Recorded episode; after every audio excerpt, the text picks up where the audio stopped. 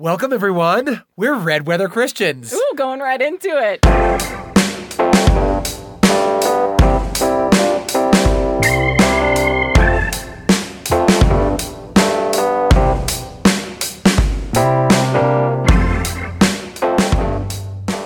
Listen, we are ready to go today. We've got our drinks.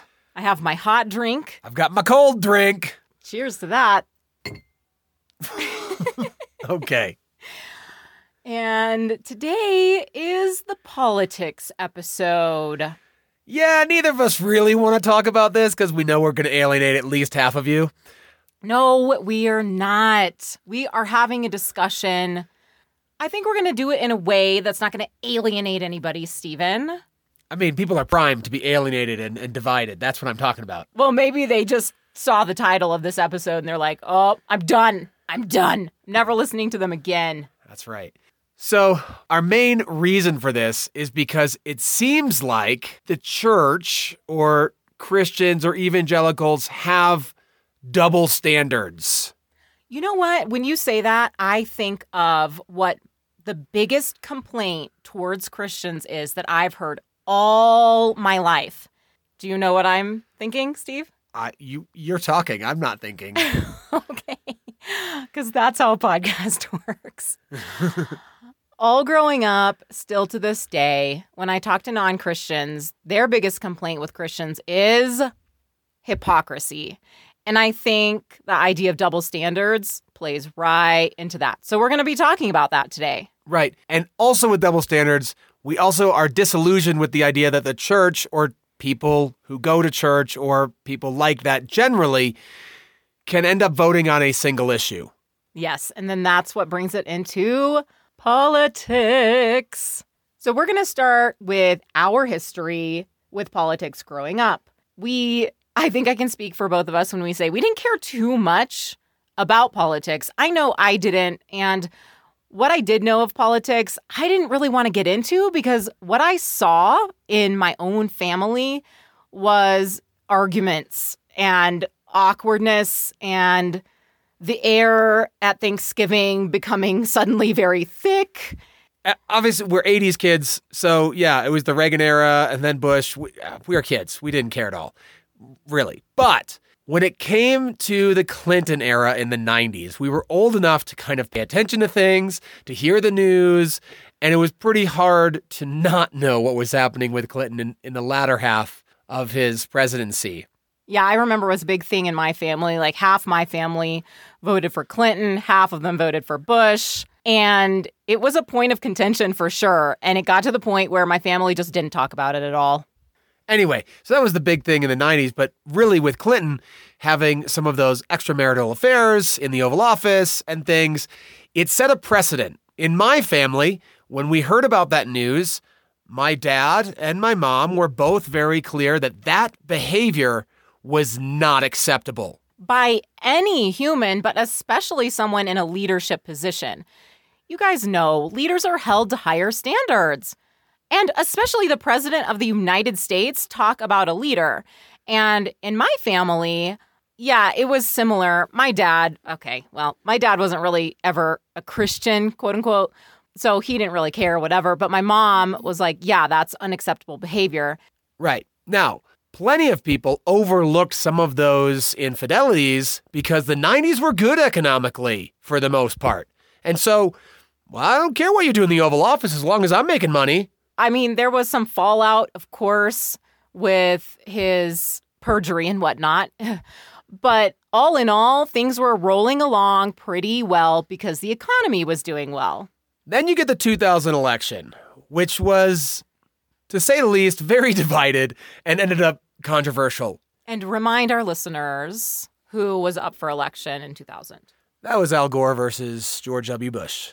Now, after the whole hanging chads and issues that Florida had, ultimately people settled down. And I will probably say that the Christian church that we were involved in at that point, they weren't too upset about this election and potentially problems with the election because the Republican won. And for you listeners out there wondering what Steve means by that, I would say the majority of evangelical Christians tend to be Republican.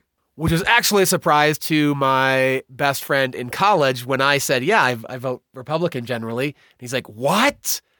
Because he was from you know the Bay Area of California, and he would he never thought that was possible. Yeah. And I grew up in the Bay Area of California. And while my immediate family was Republican, my grandpa wasn't, my uncle wasn't, my other uncle and aunt weren't. So, you know, I had a, a healthy mix, I would say, of opinions in my life. So then comes not necessarily a political event, but how we respond to it, or at least how we kind of heard responses from the Christian church, and that was 9 11. So George W. Bush is in office. It's early in his uh, term, and the planes fly into the Twin Towers. So what I heard in general was, let's go kill those mother effers. And I understand, like, we were angry. As an American nation, we were angry. Something really, really heinous had been done to us. Lots of lives were lost. Things were never going to be the same again. And what is your natural reaction to that? Yeah, it's anger and you want justice. And I think for a lot of people, the idea of justice is an eye for an eye. They killed a bunch of us. Let's go kill a bunch of them. Yeah, except for that part in the Bible where it says, Vengeance is the Lord's. So then it must seem that we were doing righteous work at that point. Uh, yikes. Anyway, that's just kind of a, a weird political response that we have with regard to war and warmongering. And I always really like the Beatitudes in the Bible in Matthew, Matthew 5 9, and it says, Blessed are the peacemakers, for they will be called children of God. I love that. And that was not at all the response after 9 11 in any way, shape, or form from a Republican Christian president.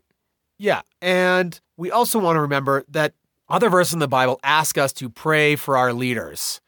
And specifically in 1 Timothy 2, it says to do that for all kings and all those in authority, that we may live peaceful and quiet lives in all godliness and holiness.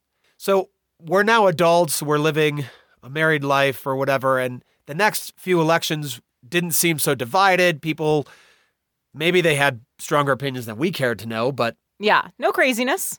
Then, of course, you have Obama.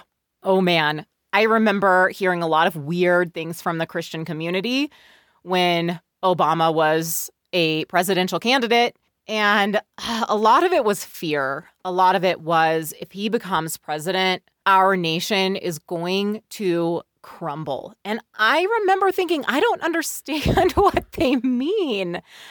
I mean, you might not like the president, but at the end of the day, there are checks and balances. It's not like it's a dictatorship where, you know, Obama would take the office and just do whatever the heck he wanted and completely ruin the country. Yeah, and you didn't have to like him either. But you could probably agree that the way he carried himself was still decent. Yeah, he seemed like a respectful human. He seemed like he cared about people and he cared about human rights. He cared about his family, his wife, his daughters, his dog. wait, that was that was later. I think they got a, a dog while they were in office, right? Yeah. And then, of course, in his term, the big thing from Obama was Obamacare, and we we didn't understand why people got so riled up about people being offered affordable medical care. This has always been a weird issue to us because it again, I know that it seems like we're just generalizing and I don't want to say that every Christian is like this, but the people that were in our Christian communities seem to really rail against any kind of universal health care.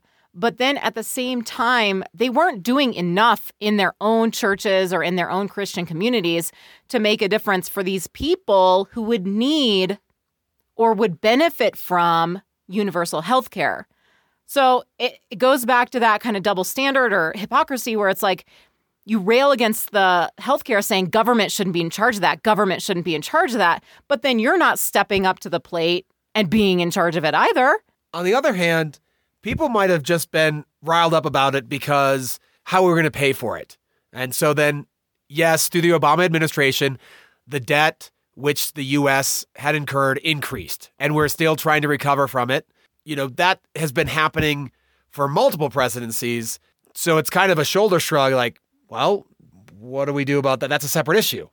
Yeah, and we're not saying that like Obama was just so great and perfect or anything. Every president is imperfect.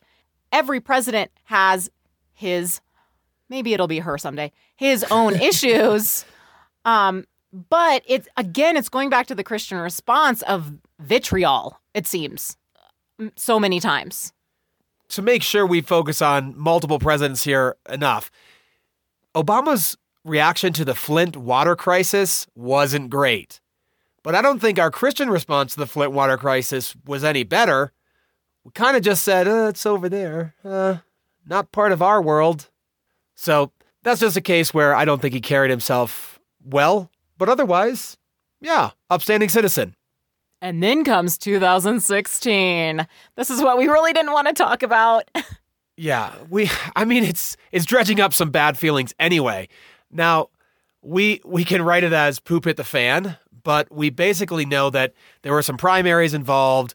On the Democratic side, you had a primary where you know the candidate ended up coming out on top, one maybe because of dubious actions within the party itself. And then the party on the right side, you the person who came out on top wasn't necessarily everyone's favorite.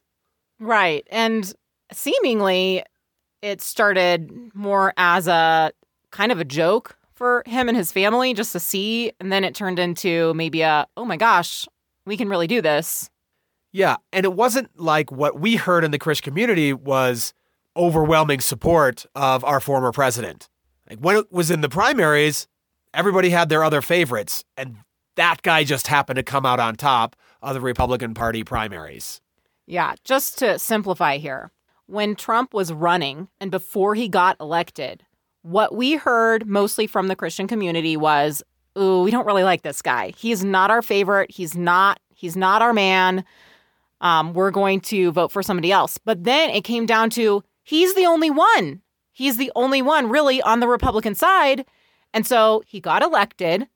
And then here's what was so strange for Steve and me is that it seemed like the Christian church flipped the evangelical church, I should say. I think it's more more so evangelical, um, more the conservative Christians seem to flip and seem to open up the floodgates of support and heart emojis and all the good things for someone who a couple months ago they were like, no, I don't think he's a good person. I wouldn't vote for him.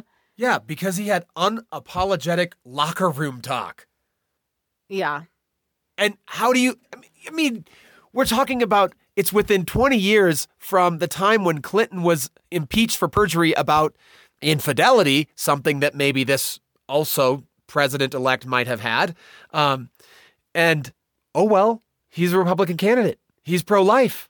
We just have to wonder if if it was the Democratic candidate who was elected and had done some of the same things that Trump had done, I wonder what the Christian response would have been to that. Well, the Christian response was we definitely don't want the other Clinton in office. I mean, that was pretty clear. And while I also didn't necessarily want the other Clinton in office, that's not what we're debating here. We're talking about the church's response to a presidential candidate who has very questionable morals. And while the Christian community acknowledged that before he was president, after he was elected, it was like, we didn't talk about it anymore. And the response that Steve and I heard a lot was, well, we are going to be praying for our president. We support our president and we're praying for our president. And I think that's fine. I don't I don't have any issue with that. I think we should be supporting and praying for every leader in office, but it was a little strange that everything was forgotten and I guess forgiven when he had not asked for forgiveness.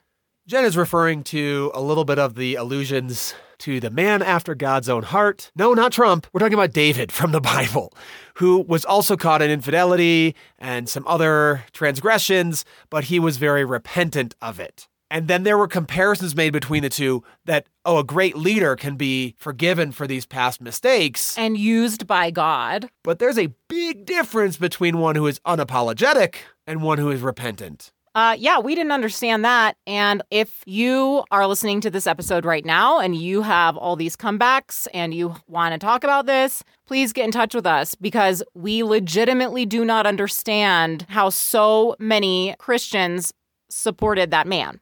Except we do.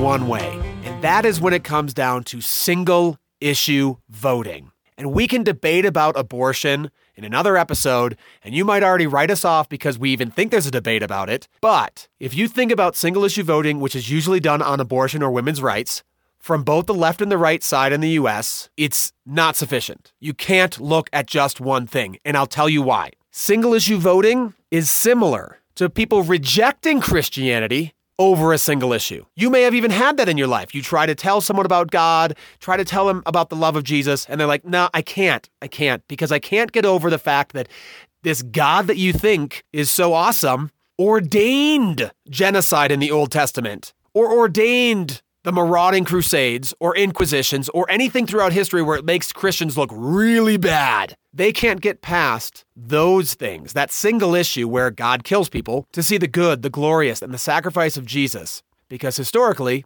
it wasn't and isn't all about love like it should be. And just in a moment of vulnerability, I can resonate with that a little bit, where I feel like there are times when my heart wants to write off God because of a single thing that I really, really can't understand, like genocide. Yes, pretty Let- terrible. Let's just go with that because that's pretty horrific. In my heart, I would want to say, you know what, done. I'm not dealing with a God like that. And some people could come back. Again, we are not biblical scholars, but they could come back with the fact that a couple of the tribes that the Israelites uh, were taking the land from uh, when they're coming back across the Jordan River, they were spared because they are like, oh, your God must be awesome, and we believe in him too now. And they were spared, and the others weren't. But come on, you, the order was pretty clear like, go and clear cut everybody out of that area and take it for your own. That doesn't seem too kind.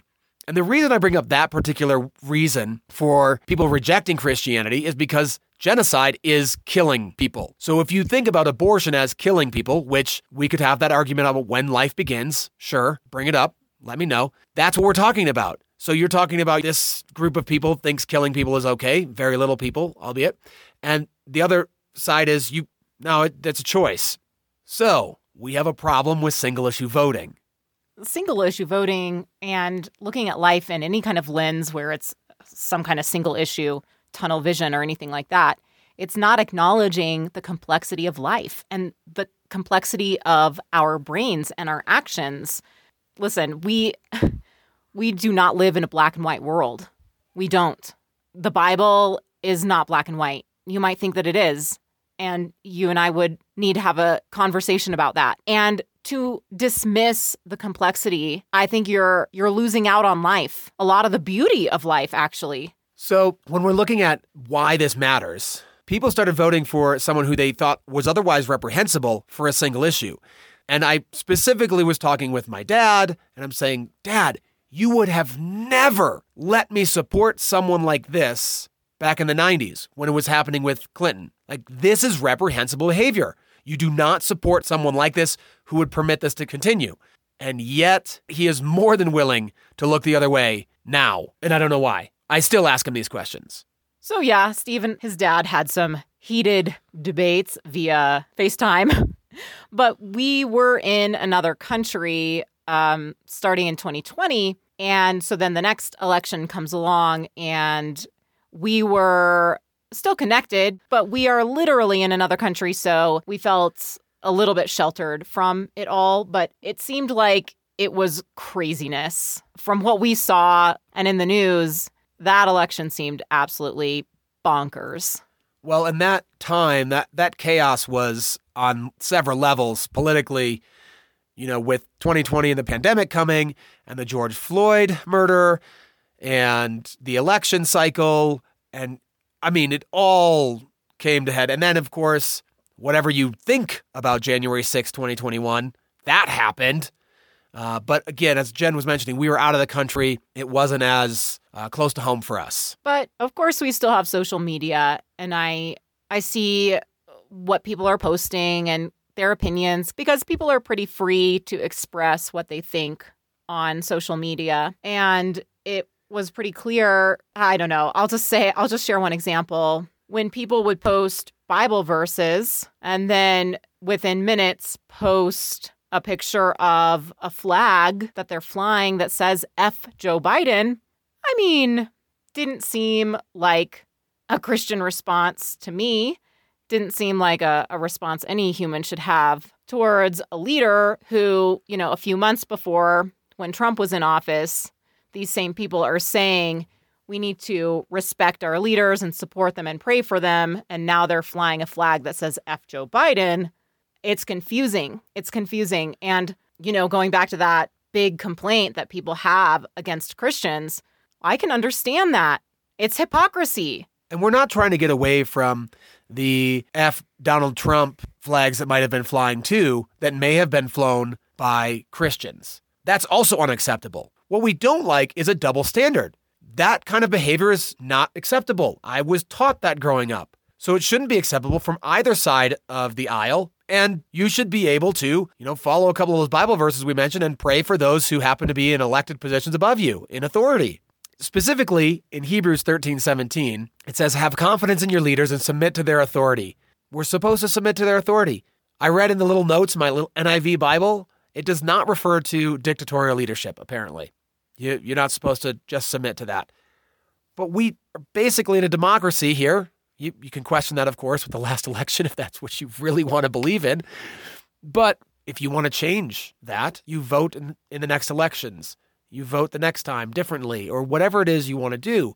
But for now, you accept it and make the best of it. And we didn't accept it and make the best of it necessarily when Trump was in office. Steve and I were kind of complainy pants about it. And we had some vocal moments with some close friends.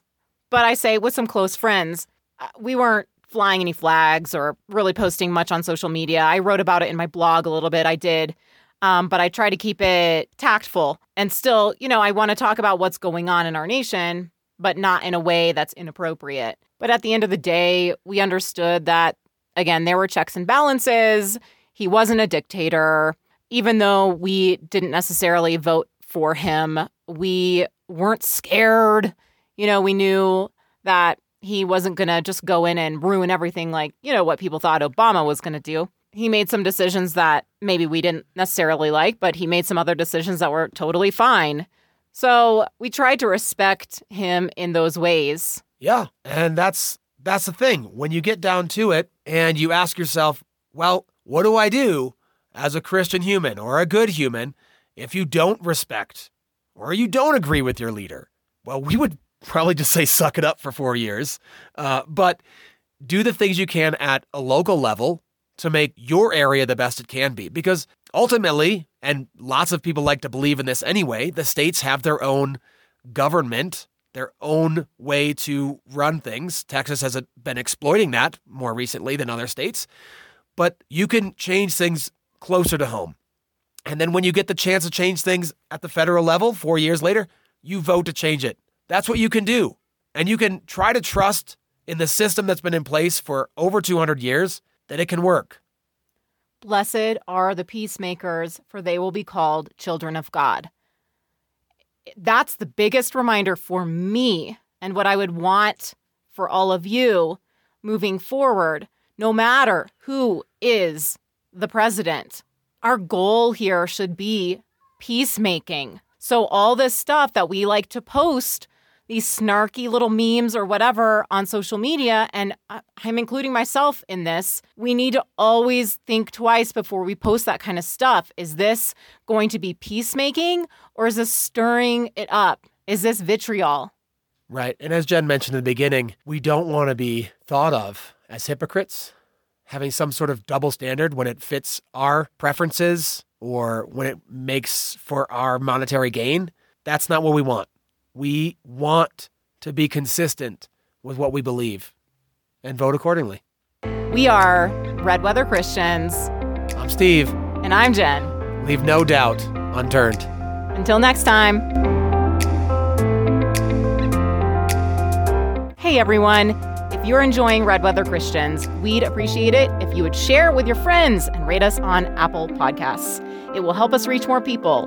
More people means a richer conversation. A richer conversation hopefully leads to more action, and it's time that there's more action in Christian communities to make our world a better place.